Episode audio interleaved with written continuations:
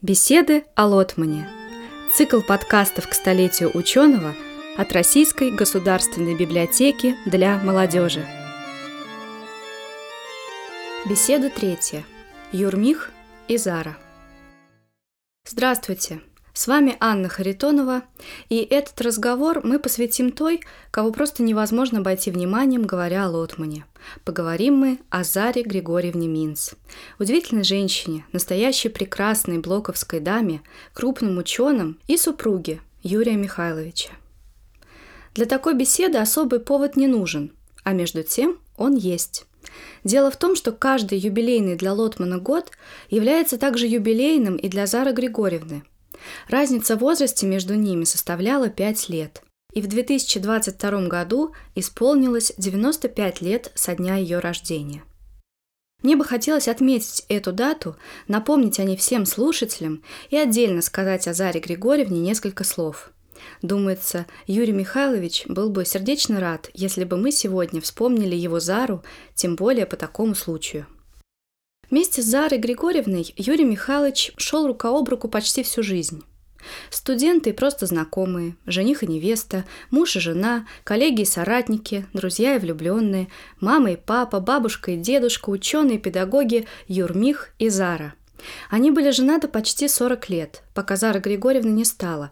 Она прожила 63 года – Зара Григорьевна Гиршевна Минц родилась 24 июня 1927 года в Пскове в семье Гирши Ефремовича Минца и Фриды Абрамовны Синдерихиной. После рождения дочери они перебрались в Ленинград. Мама Зары работала зубным врачом, а отец заведовал госсанинспекцией Володарского района Ленинграда – Фрида Абрамовна уйдет из жизни уже в 1939 году, когда Зара была еще в сущности ребенком. Ее воспитанием займется старшая двоюродная сестра Сима, директор Ленинградского детского дома. А зимой 1942 года в блокадном Ленинграде погибнет Гирш Ефремович. Так Зара Григорьевна останется сиротой. Этой же зимой умрет и отец Лотмана – с 1935 по 1941 год Зара Минц училась в 11-й средней школе Смольнинского района. В 1942 году ее с остальными учащимися эвакуируют сначала в Ярославскую область, затем в Пермскую, тогда Молотовскую область, а потом в Челябинск. Там Зара окончит школу, после чего в 1944 году поступит на русское отделение филологического факультета Ленинградского университета, куда, как вы помните, в 1946 году на второй курс вернется после войны Юрий Михайлович Лотман. Жила Зара в Ленинграде у сестры отца, тети Мани. О том, как складывались отношения студентов Зары Минц и Юрия Лотмана, я расскажу, обратившись напрямую к немемуарам самого героя – вот что пишет Юрий Михайлович. У меня завязались несколько неопределенные отношения с Зарой Григорьевной. Познакомились мы еще в бытность мою на четвертом курсе. Я в эту пору регулярно прирабатывал тем, что писал большие портреты вождей по клеточкам. То, что получалось, только отдаленно напоминало образцы, с которых я срисовывал, особенно в начале. Но это не требовалось. Заказчики, как правило, это были майоры или подполковники, руководившие военными клубами – следили только за тем, чтобы все ордена были тщательно выписаны, и, убедившись, что по этой части все в порядке, решали, что можно вешать. Однажды ко мне после лекции подошла Зара Григорьевна с Викой Каменской. И Зара Григорьевна предложила мне для приближающейся научной конференции, посвященной Маяковскому, оформить зал, нарисовав, в частности, его портрет – я экономил все время для научных занятий, которым предавался со страстью алкоголика, тянущегося к бутылке. Участвовать в подобных мероприятиях отнюдь не входило в мои планы. Сильно заикаясь, Работая артиллеристом на телефоне, я выработал правильное дыхание и почти не заикался. Но оказавшись после демобилизации на гражданке, я вдруг обнаружил, что в разговоре с девушками или незнакомыми людьми заикаюсь так сильно, как никогда доселе. На заседании кружка я однажды должен был прервать доклад и уйти со сцены. Я объяснил Заре Григорьевне, что рисую только за деньги – ее комсомольский энтузиазм был ошарашен таким цинизмом, и она отошла от меня со слезами на глазах, громко произнеся «Сволочь усатая!». Это было наше первое объяснение. Следующий наш контакт был еще менее удачным. На студенческой научной конференции, посвященной Белинскому, Зара Григорьевна с присущей ей тогда кавалерийской дерзостью решила сделать доклад на тему «Белинский и романтизм». Доклад вышел неудачный, практически провалился. Марк Кочурин со свойственной ему проницательностью мягко указал на то, что саму концепцию романтизма докладчица извлекла не из материала, а из распространенных штампов – Столь же принципиально, со всегдашней для него тактичностью, высказался Николай Иванович Мордовченко. От себя напомню, что это был научный руководитель Юрия Михайловича. Продолжим. Меня же черт понес выступить в качестве защитника, и я, сильно заикаясь, произнес несколько либеральных фраз о том, что с одной стороны, конечно, так, а с другой стороны, нельзя не оценить. Докладчица мужественно перенесла всю критику но моей защиты перенести не могла и убежала в женскую уборную, куда за ней торжественно воспрошествовали все девушки. Конечно, тактичность требовала, чтобы я просто удалился, но я решил, что моя должность мужчины требует утешить, то есть самое худшее, что я мог придумать. Я дождался, пока Зара Григорьевна и другие дамы покинули убежище, и навязался провожать их до дому – Эпизод этот мы позже вспоминали как критерий полного идиотизма, он стал одной из наших семейных легенд. В дальнейшем отношения наши исправились, и накануне ее госэкзамена я был приглашен как консультант, который должен был за ночь накачать Зару, Вику и Люду Лакаеву сведениями по XVIII-XIX векам. Они были поклонницами Дмитрия Евгеньевича Максимова, занимались блоком и кроме блока ничего знать не считали достойным – Зато Блока знали в совершенстве. Конец цитаты. А вот как этот же эпизод вспоминает в заметке о студенческих годах Зары Григорьевны Минц Виктория Каменская, та самая Вика, упомянутая Лотманом, которая вместе с двумя закадычными подругами-однокрупницами Зарой и Людой готовилась к великому и ужасному госэкзамену. Цитата. Предстояли еще госэкзамены, к которым мы трагически не успевали подготовиться, особенно к литературе куча нечитанных произведений, ряд курсов в неразберихе борьбы с космополитизмом нам вообще не читался, учебников не было. Тут-то Зара и привела нам в помощь студента четвертого курса Юру Лотмана, о котором мы уже были наслышаны. Сложив руки на груди, он спокойно спрашивал «Достоевский?» и начинал говорить «Лермонтов?» и снова говорил, как потом выяснилось, поражаясь нашему невежеству. Конец цитаты. Воспоминания Виктории Александровны Каменской, переводчицы и литературоведа, чрезвычайно живо написаны и содержат множество примечательных деталей к портрету юной Зары. Характер, привычки, внешность нашли здесь свое отражение. Эта заметка была опубликована в 14-м блоковском сборнике, приуроченном к 70-летию Зары Григорьевны Минц. Он вышел в Тарту в 1998 году, а сейчас свободно доступен в интернете. Татьяна Кузовкина в статье «Судьбы скрещения» о юношеских дневниках Лотмана и Минц пишет о знакомстве юной Зары с сестрой Лотмана, литературоведом Лидией Михайловной. Цитата. В воспоминаниях старшей сестры Лидии Михайловны Лотман, которая к тому времени была уже научным сотрудником Пушкинского дома, зафиксировано мгновенное признание Зары как своей, принадлежащей к одному с семейством Лотманов кругу. Встреча Лидии Лотман с Зарой Григорьевной произошла в редакции Вестника университета, где та публиковала свою статью об Эдуарде Багрицком. В дверь вошла очень худенькая, невысокая девушка в скромном коричневом костюме, чуть-чуть прихрамывая. Когда она посмотрела на меня своими огромными серо-голубыми глазами, в которых была не только скромность, но и очень большая решительность, я поняла, что эта девушка может на многое претендовать и многого достичь. У Зары было некоторое сходство с нашей мамой в молодости.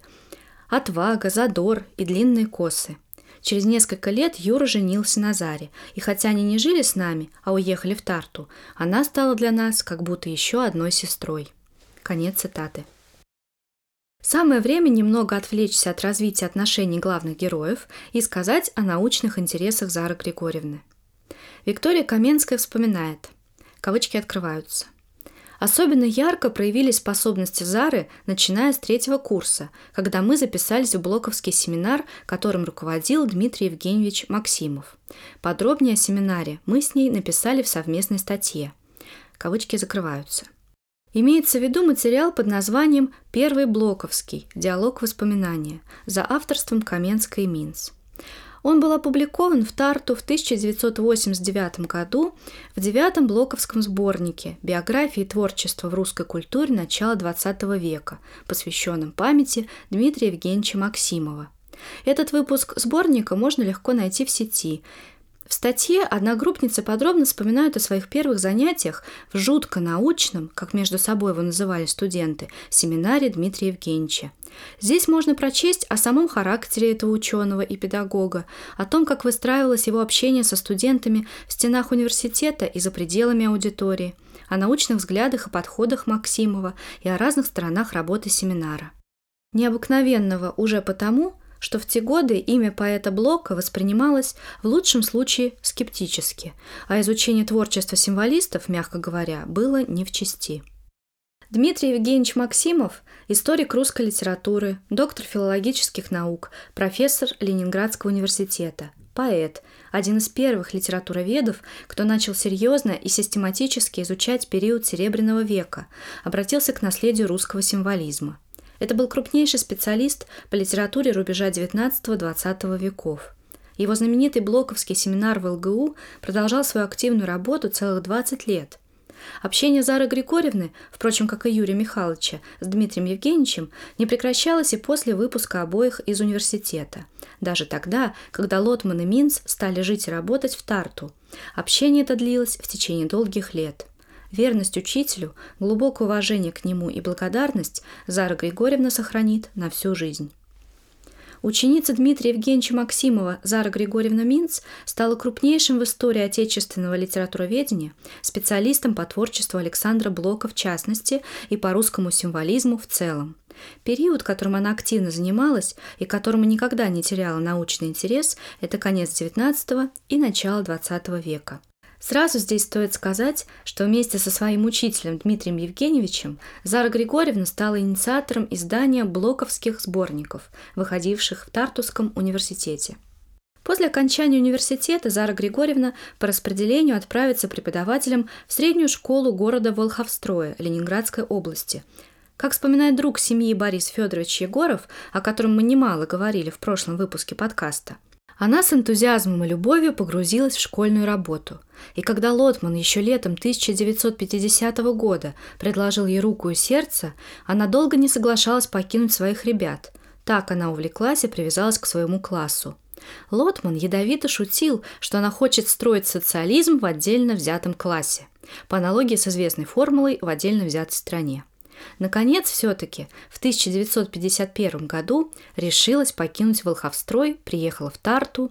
Здесь Лотману пришлось опять уговаривать невесту отправиться для регистрации в ЗАГС. Она долго не соглашалась, считая официальный брак мещанским пережитком. Однако и это препятствие было преодолено. Конец цитаты. Собственно, возможность рассказать вам о самой свадьбе я с радостью предоставлю самому Юрию Михайловичу. Вот как он описывает это поворотное событие. Кавычки открываются. Оформление наших отношений было совершено в духе комсомольского максимализма Зары Григорьевны. Мы отправились в ЗАГС оформлять наши отношения. Ни я, ни Зара Григорьевна не рассчитывали, что там придется снять пальто. Но на мне все-таки был лекционный костюм, на семейном языке называвшийся «дым и мрак». Левый рукав его был закапан стеарином, потому что по вечерам выключали свет и работать приходилось при свечке. Праздничных платьев у Зары Григорьевны не было вообще, мещанство, а было нечто, исполняющее обязанности, перешитое из платья тети Мани, женщины вдвое выше и полнее Зары Григорьевны. Мы пришли в ЗАГС. Пришли – это не то слово. Я буквально втащила отчаянно сопротивлявшуюся Зару Григорьевну, которая говорила, что, во-первых, она не собирается переезжать в Тарту и бросать своих школьников Волховстроя, во-вторых, что семейная жизнь вообще мещанство. Подруга Зара Григорьевна Люда резюмировала эти речи язвительной формулой «личное взад, общественное вперед». В ЗАГСе нас ожидал исключительно милый эстонец – занимавший эту должность при всех сменявшихся режимах и, как большинство интеллигентов того возраста и той поры, очень хорошо говоривший по-русски. Прежде всего, он поразил нас решительным ударом, предложив снять пальто. На Зару Григорьевну неожиданно напал приступ смеха. Отнюдь не истерического. Ей действительно была очень смешна эта мещанская процедура. Заведующий ЗАГСа печально посмотрел на нас и с глубоким пониманием произнес. Да, в первый раз это действительно смешно. После этого мы устроили брачный пир.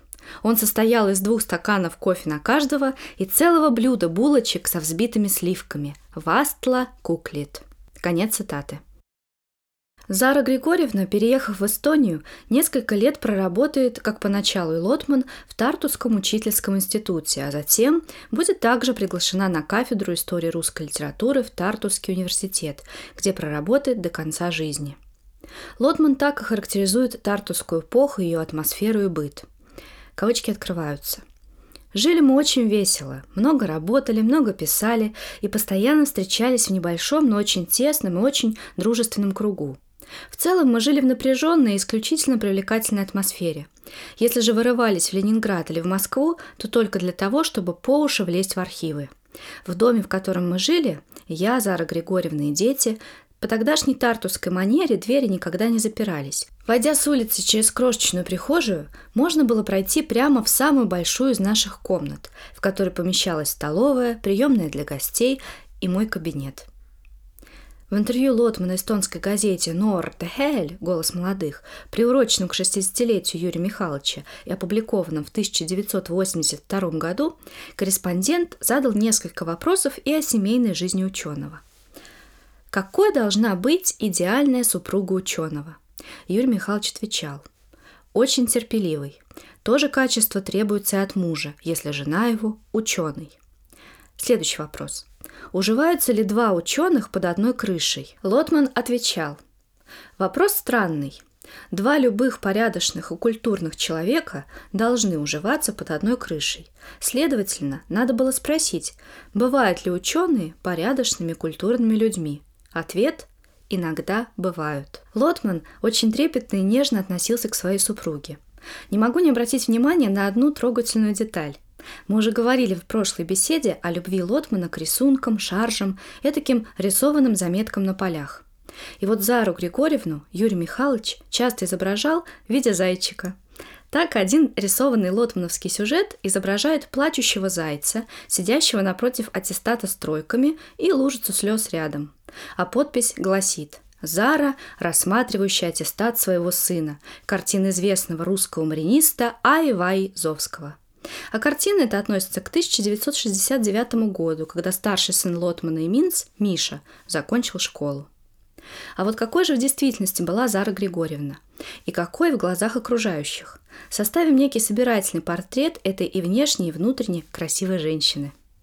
Вот совсем молоденькая, 17-летняя Зара-первокурсница, какой ее помнит Виктория Каменская.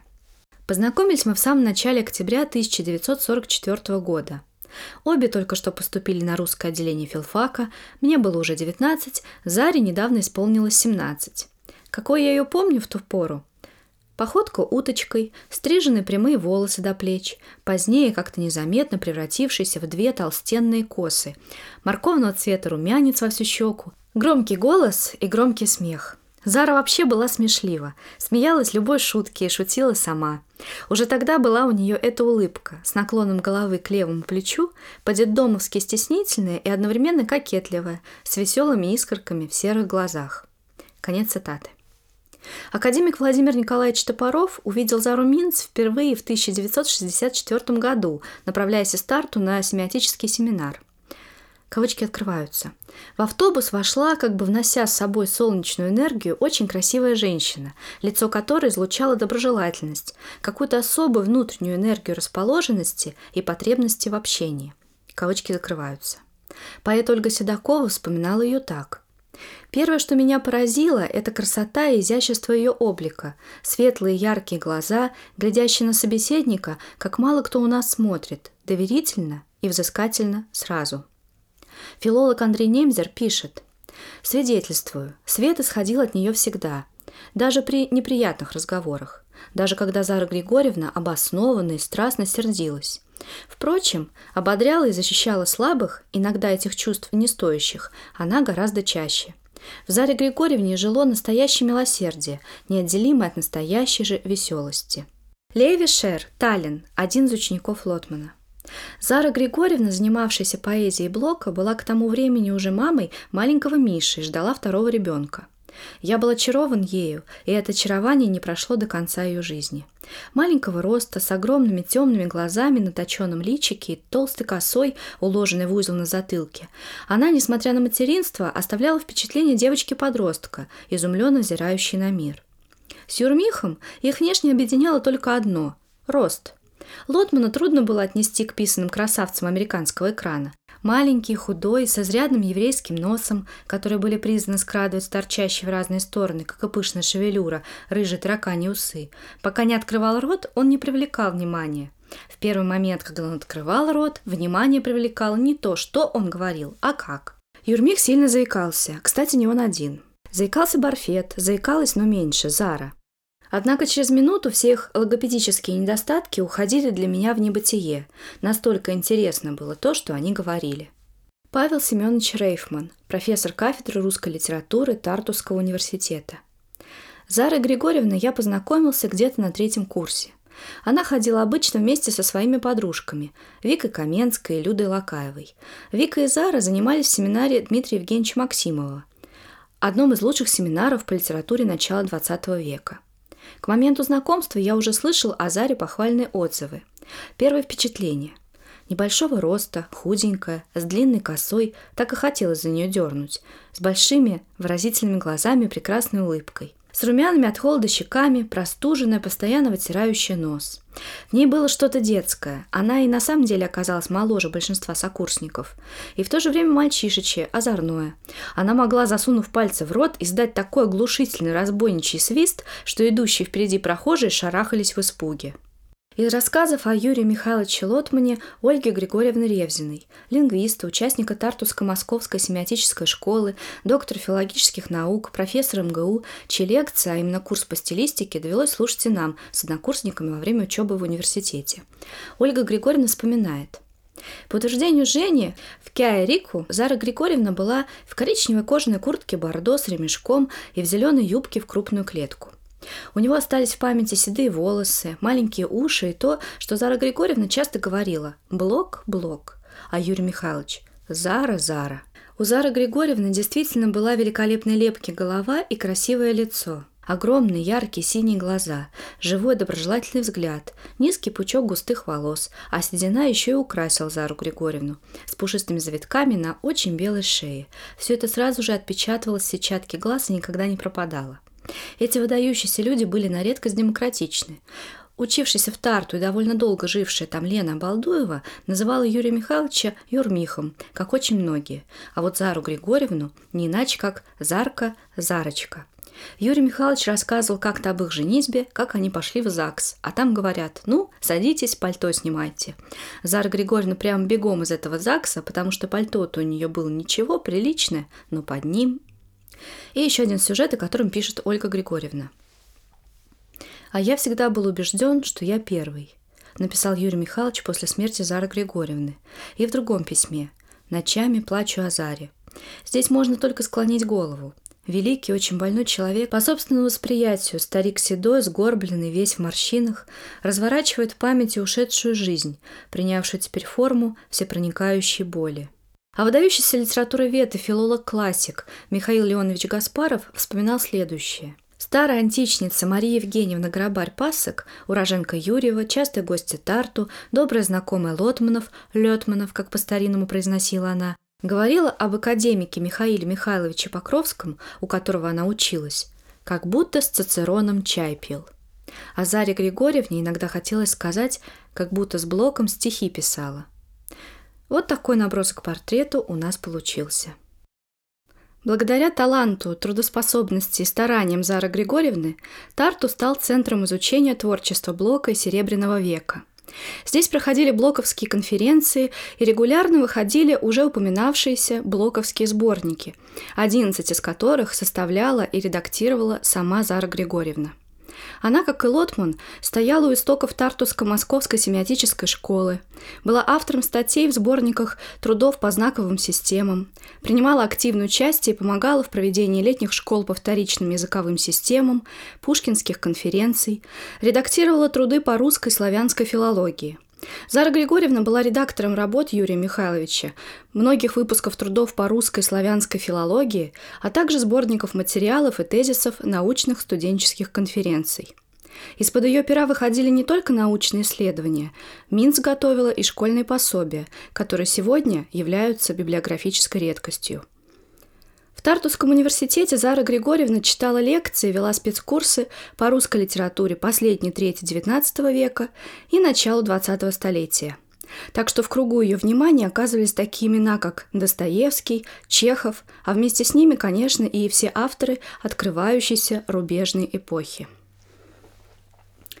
С 1960-х годов пристальное внимание Зары Григорьевны вновь обращается к Блоку и русскому символизму – она создает свои хрестоматийные на сегодняшний день работы о его наследии, которые собираются в капитальный труд «Блок и русский символизм», вышедший в трех книгах в издательстве «Искусство Санкт-Петербург» в 1999-2004 годах. Вот эти три тома.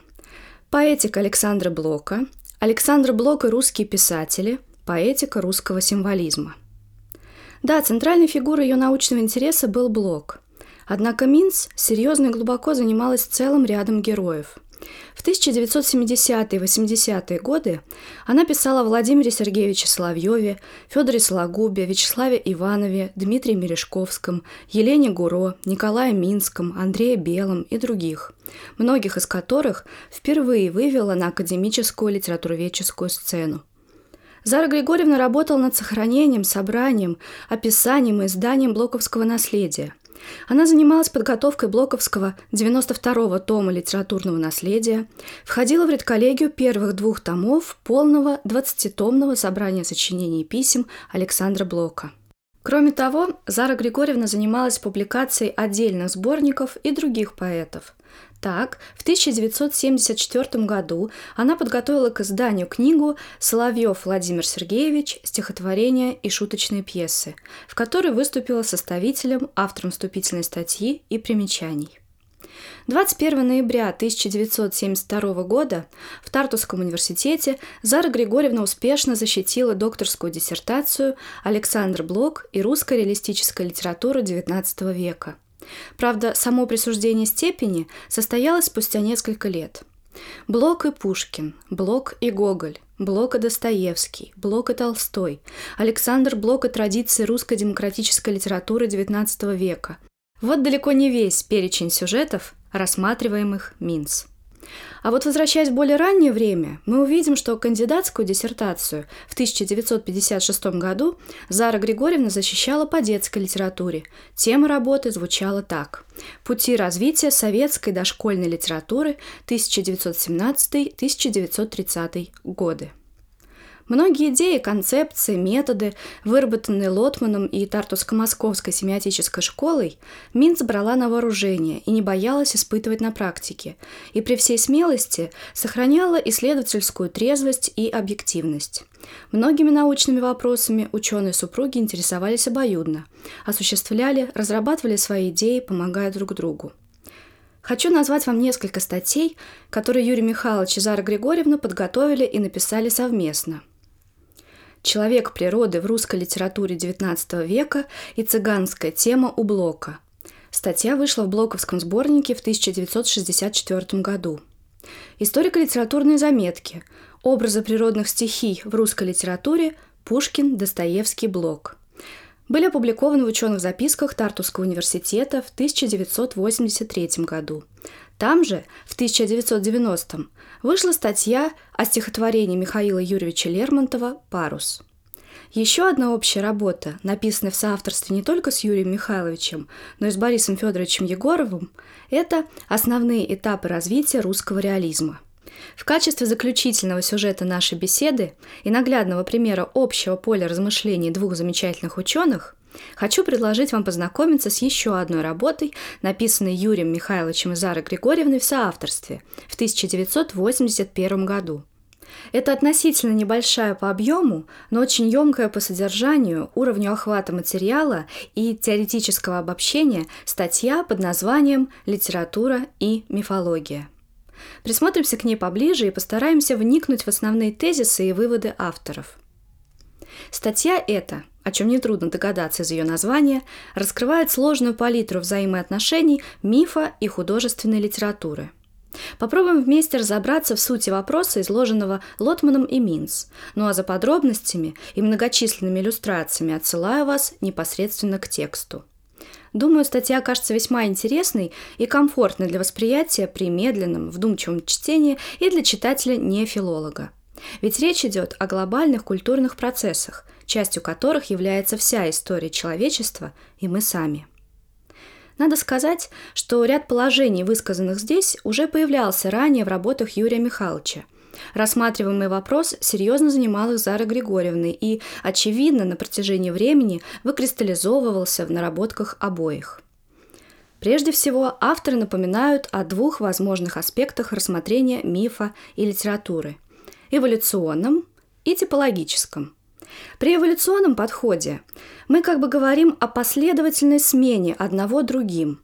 На место мифа, мифологического сознания, со временем приходит логика словесное мышление, рациональное начало, потребность рефлексировать и литература. В типологическом ракурсе – Видя существенную коренную разницу в устройстве и функционировании мифа и в устройстве бытования художественной литературы, мы говорим о сосуществовании обоих и даже можем проследить их взаимодействие друг с другом и взаимопроникновение на протяжении истории человеческой культуры. Этот сюжет наиболее интересен и сложен. Для начала разберемся, в чем миф и литература главным образом противопоставлены друг другу. Приведу цитату из статьи. Повествование мифологического типа строится не по принципу цепочки, как это типично для литературного текста, а свивается, как качан капусты, где каждый лист повторяет с известными вариациями все остальные, и бесконечное повторение одного и того же глубинного сюжетного ядра свивается в открытое для наращивания целое. Конец цитаты. От себя скажу, что сравнение мифологического повествования с кочаном капусты казалось бы приземленное, простое, но невероятно удачное, очень точный запоминающийся образ. Ведь и вправду, миф как нечто вечно живущее, миф, в природе которого заложена цикличность и сюжеты которого, с одной стороны, вечно повторяются, а с другой позволяют допускать вариации, сохраняя саму суть – напоминает растущий качан капусты с неприходящей сердцевиной, кочерышкой. Кумулятивный принцип, то есть принцип нарастания, накопления, от латинского кумуларе – накоплять, нагромождать, усиливать, характерен как для мифа, мифологического миросприятия, так и, да-да, для капусты. Итак, еще раз подчеркнем разницу между мифом и литературой. Миф характеризуется цикличностью, недискретностью, то есть непрерывностью, тогда как литература линейна и дискретна, то есть прерывисто. Миф – это не дискретно-континуальное видение мира, иначе говоря, непрерывно постоянное видение мира. То есть в основе мироустройства лежит вечное, повторяемое, некие единые сюжеты и герои, циклизация и единство смерти и возрождения – а вот литература понимается как дискретно-словесное, то есть прерывисто-словесное, дробное моделирование мира. Выходит, миф подчинен времени циклическому, литература – линейному. Миф – нечто всеобволакивающее, а литература – это такое кусочничество, если хотите, осколки – Далее авторы отмечают, и здесь я вновь процитирую текст статьи. В последнее время имели место попытки связать недискретно-континуальное сознание с деятельностью правого, а словесно-дискретное – левого полушария головного мозга. В свете сказанного становится ясно, что взаимовлияние континуально-циклического и дискретно-линейного сознания происходит на всем протяжении человеческой культуры и составляет особенность мышления людей как такового. Это делает воздействие мифологического мышления на логическое и обратно, и их конвергенцию в сфере искусства, то есть сближение, слияние, постоянным фактором человеческой культуры. Процесс этот протекает различно на разных ее исторических этапах, поскольку в разные культурные эпохи вес каждого из типов сознания различен. Грубо приближенно можно сказать, что в дописьменную эпоху доминировало мифологическое и вообще континуально-циклическое сознание, в то время как в период письменных культур оно оказалось почти подавленным в ходе бурного развития дискретного логико-словесного мышления. Конец цитаты. Далее в работе следует интереснейшее прояснение сказанного на конкретных примерах. Позволю себе еще одну пространную выдержку из статьи, сосредоточимся на сказанном. Можно выделить четыре момента в истории воздействия мифологии на искусство. Первый – эпоха создания эпосов. Второй – возникновение драмы. Третий – возникновение романа. Четвертый – рождение художественного кинематографа. При этом первый и третий случаи, то есть эпоха создания эпосов и возникновения романа, представляют собой перенесение мифологических моделей в дискретный мир словесного искусства, в результате чего возникает словесное повествование. В первом случае еще связанное с речитативной декламацией, а в третьем – в чистом виде – Второй четвертый случаи, то есть возникновение драмы и рождение художественного кинематографа, связаны с сохранением недискретного языка телодвижений, с игровым изображением, тягой к многоканальной синтетичности, то есть сохраняют элементы мифа повествовательного ритуала, хотя, синтезируясь с развитым словесным искусством, уделяют значительное место дискретной нарративности. Кавычки закрываются – Далее Юрий Михайлович и Зара Григорьевна рассматривают путь мифа в истории человеческого общества и культуры с более подробными остановками на пути от античности до литературы XX века, приводя показательные примеры литературных произведений, в которых наиболее очевидно соотношение мифологического и, собственно, литературного начал. Авторы отвечают на вопрос, в какой же момент и каким образом миф – понимаемый как повествование об утвержденном и правильном миропорядке, превратился при линейном прочтении во множество рассказов о преступлениях и эксцессах, то есть нарушениях установленного общественного порядка.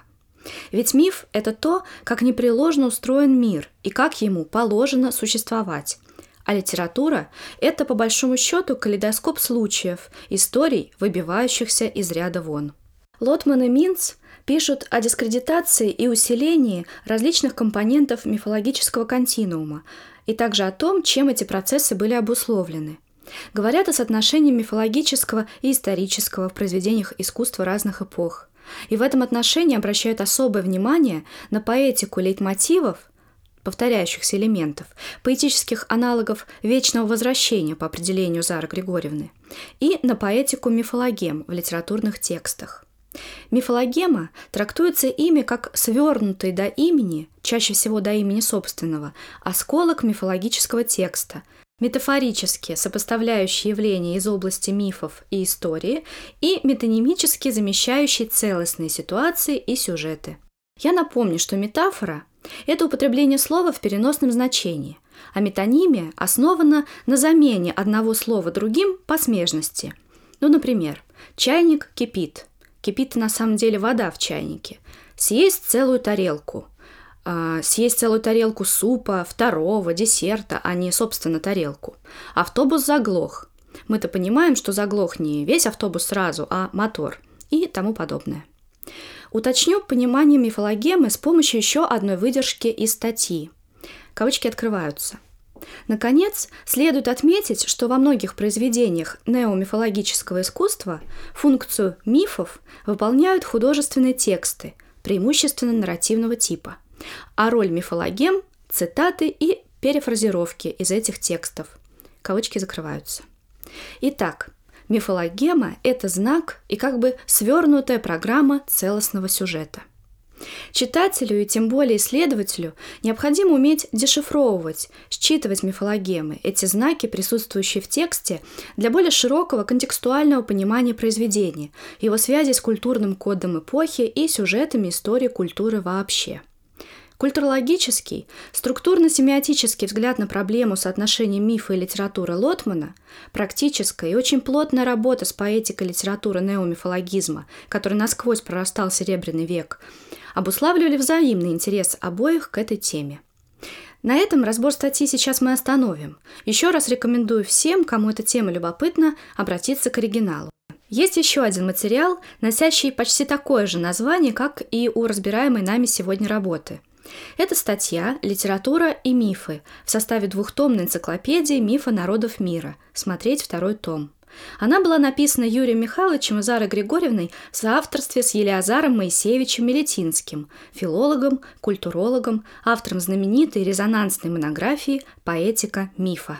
По этой теме, но уже раскрываемой на материале одной конкретной эпохи, рекомендую статью Зары Григорьевны о некоторых неомифологических текстах в творчестве русских символистов, где она вновь подробно касается темы мифа в русской и не только литературе рубежа XIX – начала XX веков. Ну и в заключение – Раз уж зашла речь о мифологемах, хочется привести один в сущности анекдотический сюжет из воспоминаний студентов Юрия Михайловича и Зары Григорьевны. К сожалению, автора этой заметки, того, кому принадлежит любопытное воспоминание, мне установить не удалось. История присутствует на разных ресурсах, посвященных частным воспоминаниям о Заре Григорьевне и Юрия Михайловича, в лентах, очевидно, бывших студентов Тартусского университета, в ЖЖ, например, учившихся там в 70-е годы, а может и пораньше. Но история слишком хороша, чтобы о ней умолчать, так что позволю себе ею с вами поделиться. И спасибо тому, кто некогда ее зафиксировал. Вот этот яркий эпизод.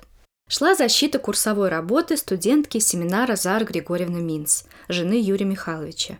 Зара Григорьевна очень любила и ценила эту студентку, а Юрмих выступал на защите оппонентам. С чем-то он не соглашался в этой курсовой, и Зара Григорьевна налетала на него, как сокол, защищая своего птенца. Начался горячий научный спор. Они оба забыли про студентов, про курсовую. Усы у Юрмихов стали дыбом, волосы взъерошились, глаза сверкали, он потирал руки, говорил резко, отрывисто. Его речь всегда звучала как стаккатто. Зара Григорьевна стояла, как каменная стена, парируя удары. В голосе звучала сталь, только ее огромные синие глаза раскрывались все шире и шире. Спор шел чисто тартусский, о мифологеме – Юрмих, сотрясая аудиторию раскатами своего голоса, вопрошал «И это мифологема? А может быть, ты хочешь сказать, что и это мифологема?» Он входил в азарт все больше и больше. А высказывание «Дети каждое утро чистят зубы» по-твоему тоже мифологема? И тут Зара Григорьевна неожиданно спокойно, чеканно и с полным пониманием дела произнесла, выдержав паузу. «Нет, это утопема». Аудитория грохнула. Все прекрасно знали лотмановских сыновей. Юрмих засветился и засмеялся. Спор был закончен, научная истина установлена. На этой ноте наша беседа о Заре Григорьевне Минц, приуроченная к ее 95-летию, тоже подходит к концу. Спасибо за внимание.